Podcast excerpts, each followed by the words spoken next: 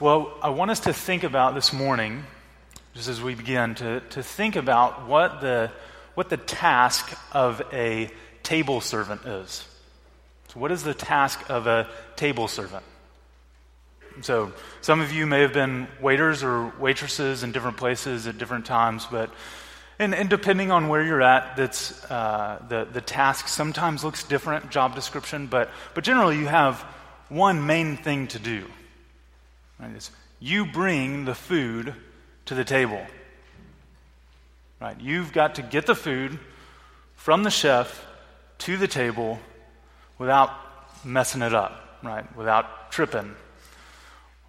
Or, um, yeah, you, you think that there would be some complications that would happen if the table servant, four or five star restaurant where the chef takes great joy and, and pride in the, the meal that he prepares. Well, if this servant takes the meal and delivers it, and as he sets it on the table, he pulls some extra spices out of his pocket and starts kind of dabbling and mixing with the ingredients. You'd probably see that that table servant's job would not last very long. He, I can guarantee you, he would not stay at that restaurant very long. And on top of that, the servant as well would be doing a dishonor to the chef and saying what the chef has provided for these people is insufficient. It's not good enough. We need to improve it, we need to make it better. Add some of my, my own things, my own ingredients to what is prepared for you, what is given to you. Well, in many ways, Christians are called to be like table servants we are given a message. We're given the good news, the gospel of Jesus Christ. And we are called to take that message and to get it to the people without adding to or taking away from it. We are to get it to the people unpolluted, undiluted. We are to get it in the same way that we received it. And this is something that we see in the book of Galatians. The, the church in Galatia is experiencing something of the very same thing. What has happened in Galatia is that Paul and Barnabas have come, they've come from Antioch, and they've preached the good news of Jesus Christ to this church. And the people have responded to this good news of Jesus Christ by faith and repentance and believing in Him, and they've received the Spirit of God. And so this church at Galatia has been rejoicing in the good news of Jesus Christ. They have become a church.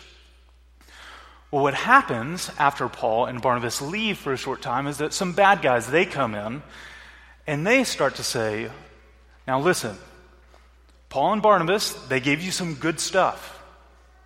This, this, this truth about Jesus Messiah, that's good and that's right, that's, that's, that's good. But you need to add to that faith, add to that belief in Jesus Christ the works of the law, the Mosaic law. You need to not just have faith in Jesus, but you need to become like a Jew in order to be in right standing before God. So Paul gets wind of this, and he writes what we have here today. He writes the letter of Galatians. And we see for Paul that this is very serious. We know right out of the gate from the tone of the book of Galatians, Paul is angry. He's angry that somebody would mess with the gospel, that they would add to the good news of Jesus Christ. He writes, he begins, he says, I am astonished that you are so quickly deserting him, deserting Jesus who called you in the grace of Christ and are turning to a different gospel. And so right away, we know that Paul thinks that adding to something of the gospel that he has proclaimed is a serious offense. Not just a serious offense, but an abandonment of the God who has given the gospel to Paul. Which is why he says in verse 11 of chapter 1 For I would have you know, brothers, that the gospel that was preached by me is not man's gospel. For I did not receive it from any man, nor was I taught it, but I received it through a revelation of Jesus Christ. So Paul is saying, here in verse 11, that my gospel is not man's gospel. My gospel is God's gospel. That's his thesis statement. And then the rest, really, of chapter 1 and 2 sort of circle around that idea that this is God's gospel that he has entrusted to me and that you believed. And these people are messing it up. And so, to support this thesis statement that he has, he sort of goes through three phases. He talks about his conversion, how he was once a Pharisee, and how he was persecuting the church, and then God converted him. Jesus meets him on the road to Damascus, turns him around, and he sees Christ for who he is, and he has faith in the risen one and stops trusting in his own righteousness, but in the righteousness of Jesus. And then he talks about his two trips to Jerusalem where he goes and he meets with the other apostles, and they don't add anything to the message that he believed and the message that he was teaching. So, those are the two things. And then the third thing that he uses to support this thesis statement is a story about the way that he rebukes Peter in Antioch. And that's kind of where we find ourselves this morning. We're going to find ourselves as Paul is talking to Peter and rebuking him. So, sort of the situation that's gone down in Antioch is that Peter has come from Jerusalem to Antioch, and initially, whenever Peter gets there, there's a mixed congregation of both Jews and Gentiles who have believed in Jesus Christ. Well, initially, Peter has no problem of associating and fellowshipping with and having table meals with other Gentiles. He's probably eating unclean foods that were initially unclean, but now God has declared clean. And he's spending fellowship with those who aren't abiding by the works of the law, the Mosaic law, like circumcision.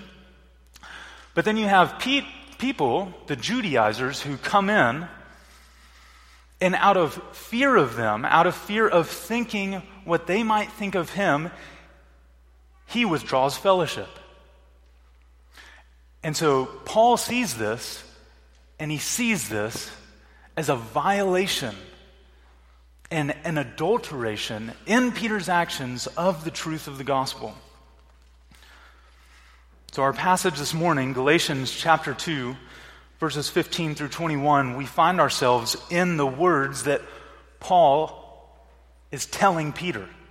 We're finding ourselves in the middle of the rebuke.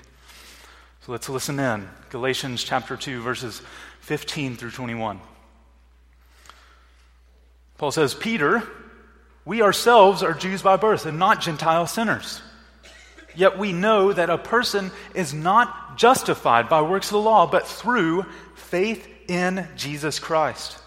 So we also have believed in Christ Jesus in order to be justified by faith in Christ and not by works of the law. Because by works of the law, no one will be justified. But if in our endeavor to be justified in Christ, we too were found to be sinners, is Christ then a servant of sin? Well, certainly not. For if I rebuild what I tore down, I prove myself to be a transgressor. For through the law, I died to the law, so that I might live to God. I have been crucified with Christ. It is no longer I who live, but Christ who lives in me. And the life that I now live in the flesh, I live by faith in the Son of God who loved me and gave himself for me. I do not nullify the grace of God. For if righteousness were through the law, then Christ died for no purpose. Now, these words are a record of what Paul thinks Peter needs to hear in this situation. And so this sort of begs the question of why does Paul take this record of the things that have happened and think that it's important for the Galatian Christians to hear the same thing? And what the answer is, is that in the same way, so Paul sees that in the same way that Peter implicitly stresses faith in Christ plus works of the law by his actions, is the same thing that the Judaizers are doing in teaching explicitly faith in Christ plus works the law to be justified. Okay, so he lays these things side by side and says that they need the same argument and they need the same solution.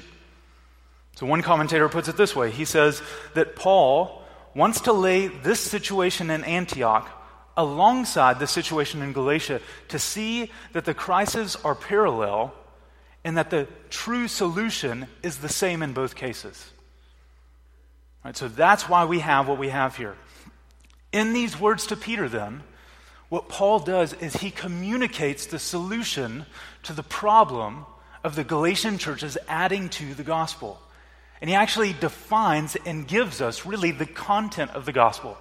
So, throughout this whole letter so far, up to chapter 2, he has been talking about the importance of the gospel, of getting right the gospel, that the gospel was given to him, but he has never really clearly defined what the gospel is. And so, what he does here is he points to how justification by faith alone is essential to getting the gospel right. So, the main idea this morning, the main idea that we're going to be thinking about, that I think summarizes our passage, is this adding to justification by faith alone distorts the gospel, divides the church, discounts God's grace, and diminishes Christ's work. I'm going to say that again. Adding to justification by faith alone distorts the gospel, divides the church, discounts God's grace, and diminishes Christ's work. So we're not going to be going through all, all of those uh, parts that are in the main idea, but I think we're going to see that they're woven throughout as we work our way through this passage.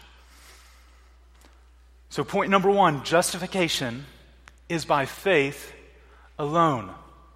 Justification is by faith alone.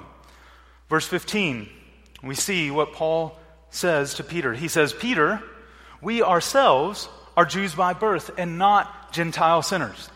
In other words, Peter, you and I, we have a lot of good things going for us. We grew up with moral restraint. We grew up knowing the law of Moses.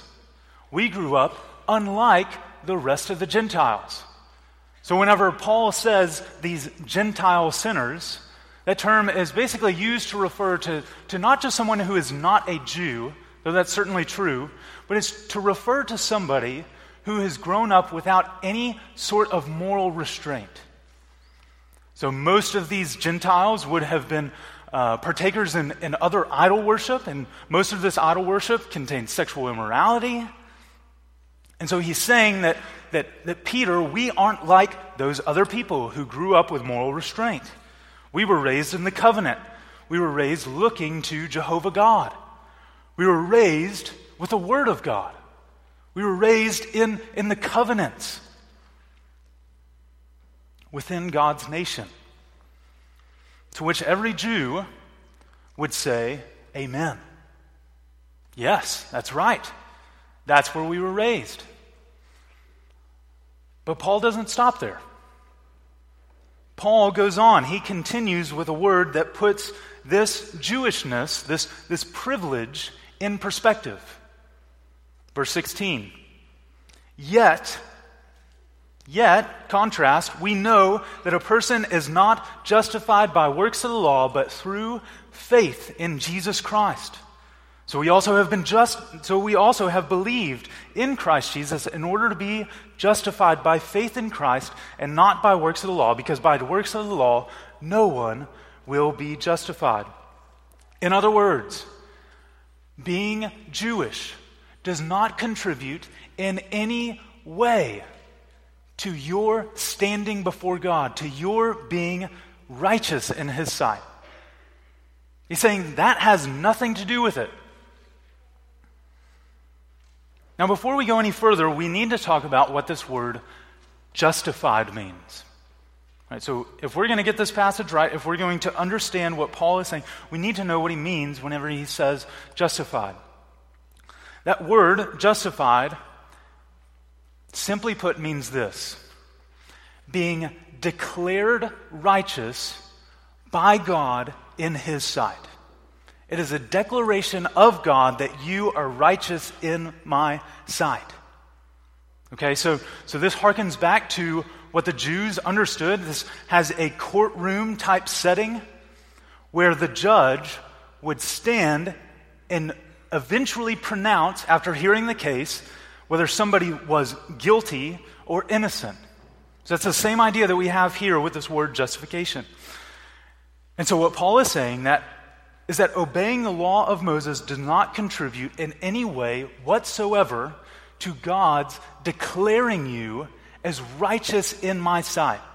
It has nothing to do with it. He's saying that the thing that can save you here is faith alone in the work of Christ. Faith in Christ. Not works of the law, faith in Christ. And so the question that Paul then is asking is so is, is Peter, if you believe these things, if you believe these things, that faith alone is what makes us right in the sight of God, why in the world are you acting in the way that you have? Why in the world are, are you withdrawing fellowship from other people who are Gentiles, who are in right standing with God? Why in the world, Peter? Or why in the world, Galatians? Would you put up with the doctrine that you must add to justification by faith alone? Why are you putting up with that? Or why Christians? Do you withhold fellowship from other Christians whenever it comes to matter of, of homeschooling or preschooling? Why is it Christians that you would withhold fellowship from somebody simply because they're male or female? Or simply because they're in a different stage of life than you are? Why is it Christians that you get worried about whenever you're seen with another believer who's not in your same tax bracket?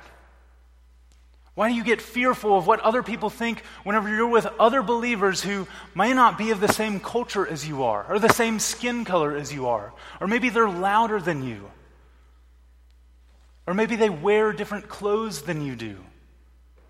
Why do you withhold fellowship? Why do you withhold fellowship from Christians who eat at McDonald's whenever you like paleo? Y'all, we can do this all day long. What happens whenever humans disregard justification by faith alone as far as our right standing with God, we then start to look at other people with contempt. We start to look at them as either not qualified to be in fellowship or just second rate Christians. And you can see how quickly this starts to divide a church whenever everybody is just filled with one upmanship of, oh, well, we do this better. And we're coming up with these man made standards of dividing fellowship. So we see that a neglect of the justification by faith alone divides the church. Justification is by faith alone, and adding to it distorts the gospel and divides the church. Verse 17. But if in our endeavor to be justified in Christ, we too were found to be sinners, is Christ then a servant of sin? Well, certainly not. Okay, so things, Paul gets a little bit tricky, so, so stay with me here because these next few verses are, are harder to interpret. But Paul is anticipating here an, an objection that the Jews who are hearing his argument might have. Okay, Paul is anticipating what their objection might be. And these Jews might say, well, if it's by faith alone, and if it's not by works of the law, and all you need in order to be justified, declared righteous in God's sight, is just faith in Him, and there's no more law holding back immorality, is Christ then a servant of sin? Is he facilitating people's sin because of their unrighteousness? And Paul says, no, he isn't. And here's why. Paul gives the explanation in verse 18. He says, For if I rebuild what I tore down, I prove myself to be a transgressor. It gets a little bit tricky, so, so lock in here. In order to understand this rightly, we need to go back a few verses. Okay, so go back to verse 14. We're going to see that Paul says something of the same thing here. Paul says this to Peter about Peter. He says in verse 14, But whenever I saw that their conduct, referring to Peter, was not in step with the truth of the gospel, I said to Cephas before them all, If you, though a Jew, live like a Gentile and not like a Jew, how can you force the Gentiles to live like Jews?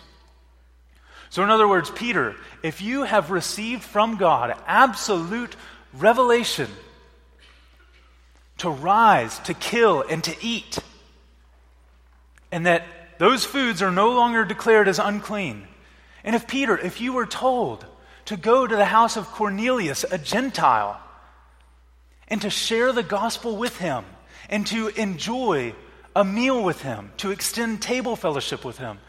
And you see the Spirit descend on Cornelius because of his faith alone in Jesus Christ. Paul, you're acting like a Gentile there because you are extending fellowship and enjoying fellowship with Gentiles. And in the same way, he does the same thing in Galatians. And, and Paul, Paul is saying to Peter, Why then are you all of a sudden acting hypocritically and telling the Gentiles that they need to become like Jews. Were you not living like a Jew, a Gentile yourself? so, verse 18, what he's talking about then, whenever he talks about rebuilding what was torn down, Paul is referring to re rebuilding or reinstating adherence to the law of Moses, saying that somebody needs to become like a Jew to be justified. And Paul says that if I do that, I'm not going to do that, but if I did do that, then I myself would prove to be a sinner. Paul's answer to people living before God in a holy way is not to reinstate the Mosaic law. Why? Why would Paul himself become a sinner if he were to reinstate or to rebuild what was torn down by Jesus? Well, the answer comes in verse 19. Verse 19, Paul says, For through the law I died to the law so that I might live to God. So another one, it's a little bit more difficult to understand, but let's look, just look simply at the conclusion of the verse. Right, so the conclusion is clear. He says that this happens so that I might live to God. So, for whatever through the law I doubted the law means, the purpose is that he might live unto God, live in obedience to God, live in a pleasing manner in God's sight. So, Paul is saying that the only one who is able to live a life that is pleasing in God's sight is the one who has died to the law. The one who has died to the law, the one who is justified by faith alone in Jesus Christ alone. So, Peter, what Paul would say to Peter, the law can't justify you. It can't even sanctify you. In fact, it has nothing to do with your right standing in God's sight. But what does give you right standing in God's sight is faith in Jesus Christ alone. Justification, then, is always by faith alone. Now, what is the beginning then? So we're in verse 19. What does the beginning of verse 19 mean? He says, For through the law I died to the law. And there's a little bit of debate on this, on quite, yeah, what exactly this means, but, but I think that what Paul is saying here, and what we can infer from other books like Romans, whenever he talks about the, his relationship with the law, in what Paul is talking about here, in his through the law, dying to the law, it is through his attempts at keeping the law, through his attempts at being right in God's sight by adherence to the law. That he comes to understand that he cannot do it. There is an ending of effort of achieving and building up human merit to gain right standing before God in justification. So, why is this important? I think this could be one of the most important things of, of why. Why would Paul say this? Why would he die to the law? Why is it that Paul can't be satisfying in God's sight through adherence to the law? Is it simply because Jesus himself came and we live in a new era of salvation? I think that's true, but I think there's more than that. It's more than the fact that Jesus has come and we live in a new era of the way that God deals with his people. We live in a new covenant. There's something more to it.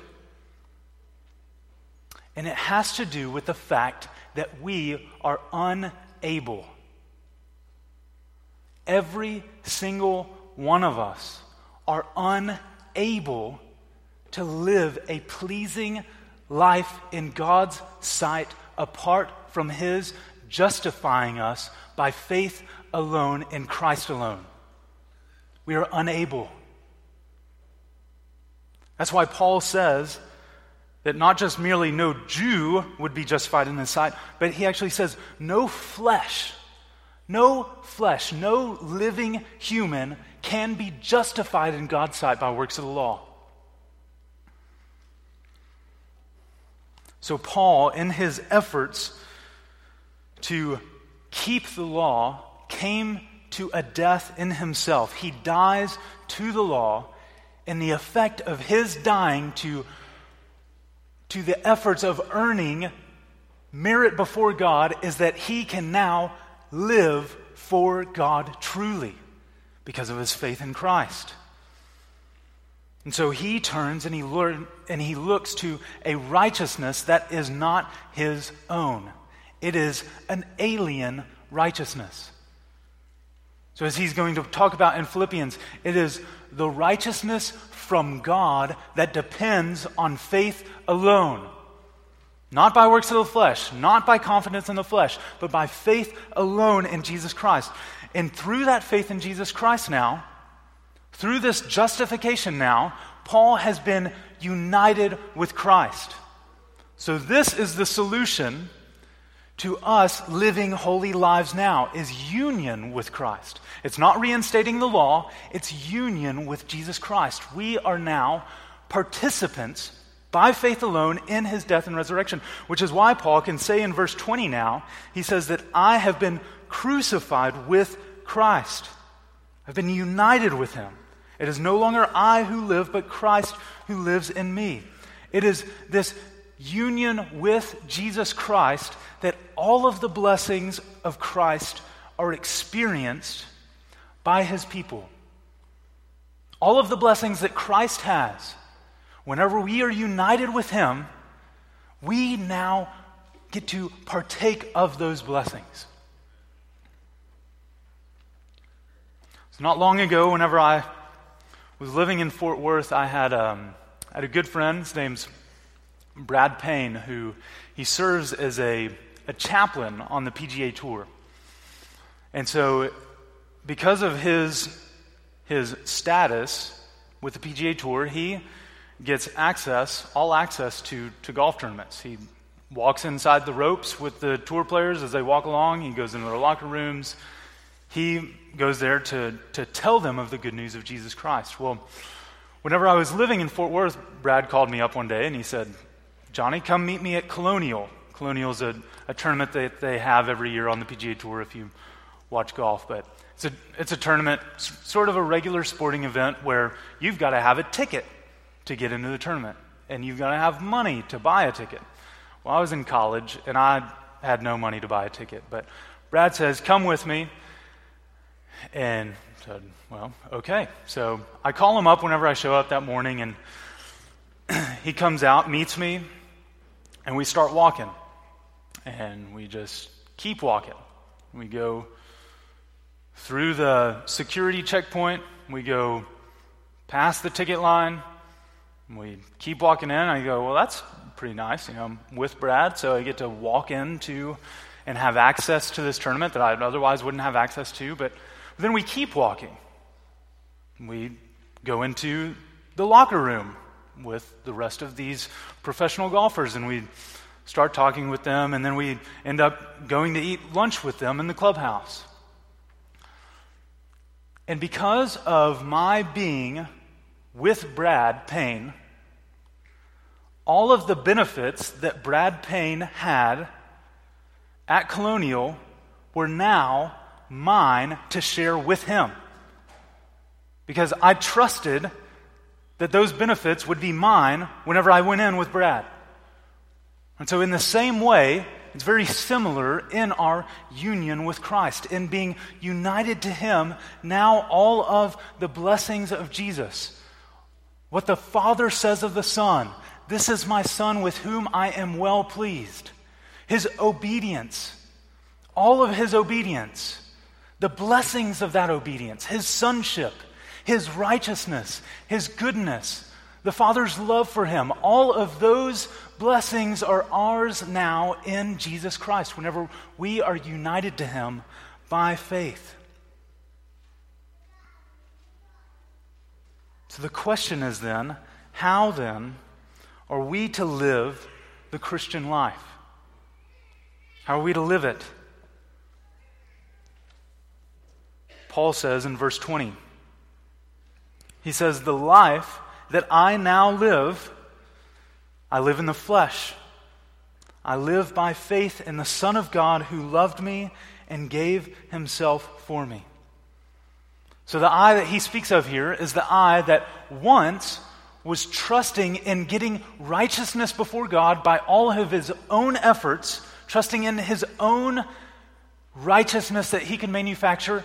Now that I is no longer doing that, but he has been crucified with Christ, and he now lives by faith every day in the Son of God who loved him and gave himself for him. Y'all get this, and you will be very happy and joyful Christians. We are justified by faith alone. How are we sanctified? By faith in Jesus Christ, by looking to Him, by faith in the Son of God who loved us and gave Himself for us. We live unto God. That is why we obey. So the next question is what is the motivation. Right? So if the, if the law, if Paul is not going to rebuild the law, and the Jews are afraid that if you don't rebuild the law, then it's just going to be a free for all, what then is the motivation to be holy? What are we motivated by? What's going to motivate us to be Christians?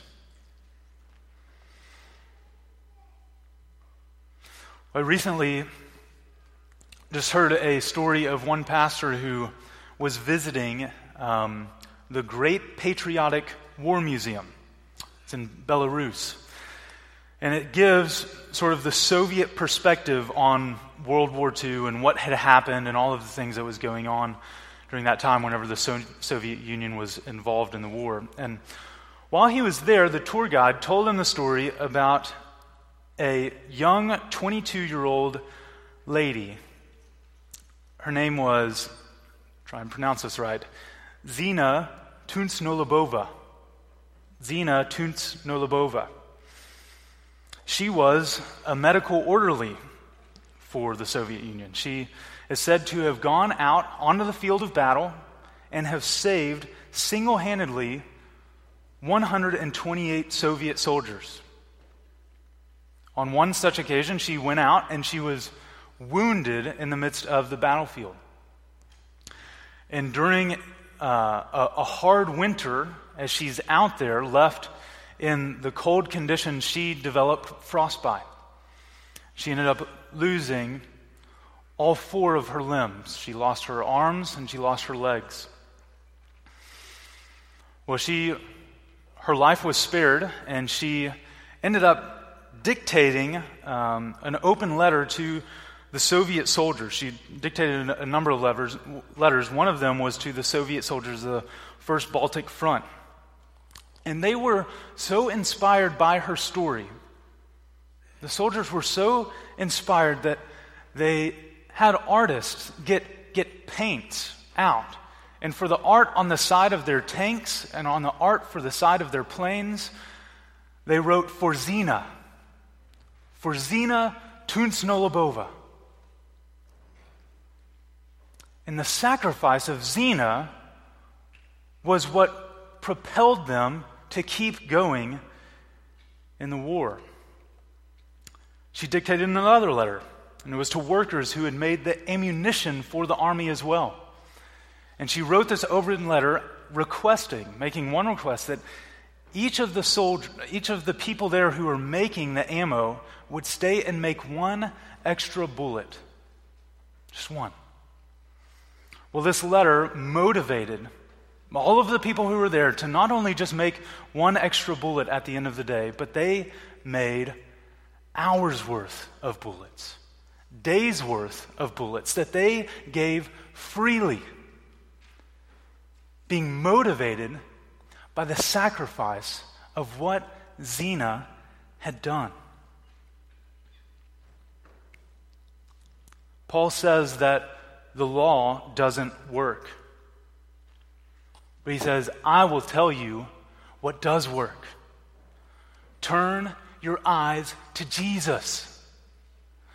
Look at him. He is the one who gave himself for us. He gave himself freely and he died in love.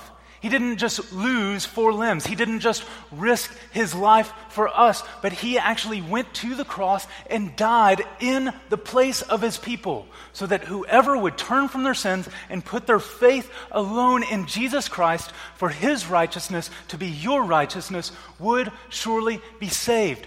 Jesus went to the cross and he suffered underneath the penalty for our sins on the cross, the Father poured out his wrath on Jesus Christ so that way the wrath can be taken away and we can be confident before God whenever we approach him by faith alone in Christ.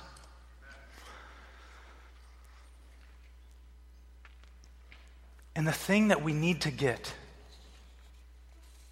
is that Jesus did it in love. Do you believe that this morning? If you are a Christian, do you believe that He actually did it because He loved you? Because He loved you. How great is the Father's love that He would send His only Son. And in the same way that the Father loves the Son, is the same way that we are loved by the Father if we are Christ's. And Christ went to the cross, He chose the cross. He wasn't co opted to go to the cross, He chose it in love. Y'all, that's why we are to get out our paints. Go, paint your, paint your airplane, paint your army tank. This is for Jesus Christ. He did it in love for me. I live for Him. I labor for Him. I work for Him. I die for Him because of what He has done for me.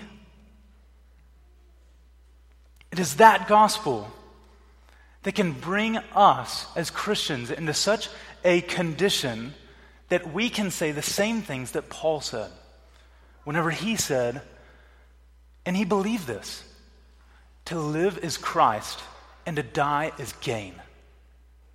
He really thought that death was gain because he knew Jesus Christ. He loved him.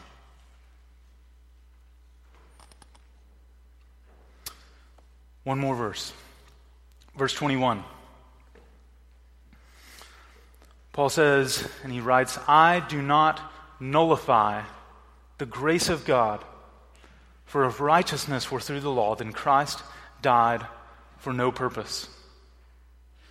Paul says, I do not nullify the grace of God. But Peter, by your very actions, you are nullifying the grace of God. In acting out practically that you believe that justification is by faith plus works. Think about it, Peter. Think about it, Galatians.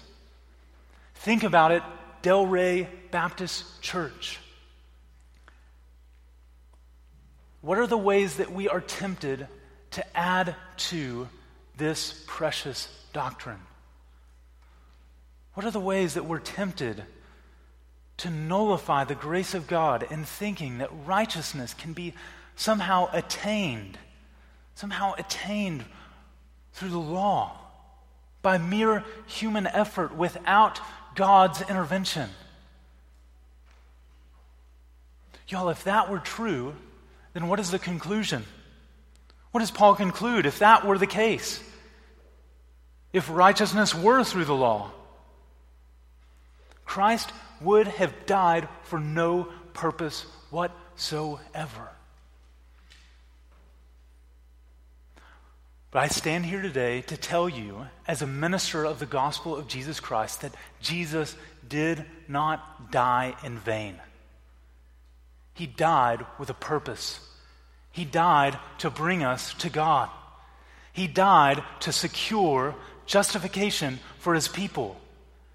That if they would believe, have faith alone in Jesus Christ, they can be right with God. Y'all, I pray that this is something that we will not forget as a church. If we forget this, if we start acting contrary to what the, what the implications are for, for a doctrine like this, the effects are detrimental. Adding to justification by faith alone distorts the gospel, it divides the church, it makes a mockery of God's grace. It diminishes Christ's work.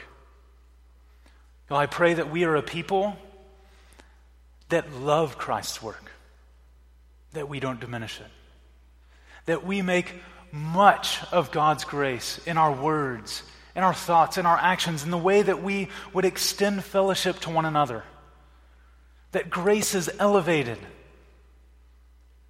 that our church is one as we hold to this doctrine of justification by faith alone, that we would be united. That we wouldn't look like the rest of the world who picks and chooses every single line to divide fellowship on. Y'all, we have a unity that transcends all of those lines. Not that those lines aren't important or that they aren't realities, but we have something that transcends it. The unity of the Spirit of the bond of peace that we have in faith in Jesus Christ. I pray that we would not be a people that distort the gospel, but they would be, would be servants who are found faithful. That we would be table servants who take this good news of Jesus Christ and we don't seek to add anything to it, that we don't seek to take anything away from it, and that we take it to a lost world that is desperately longing for grace, that needs the grace of Jesus Christ.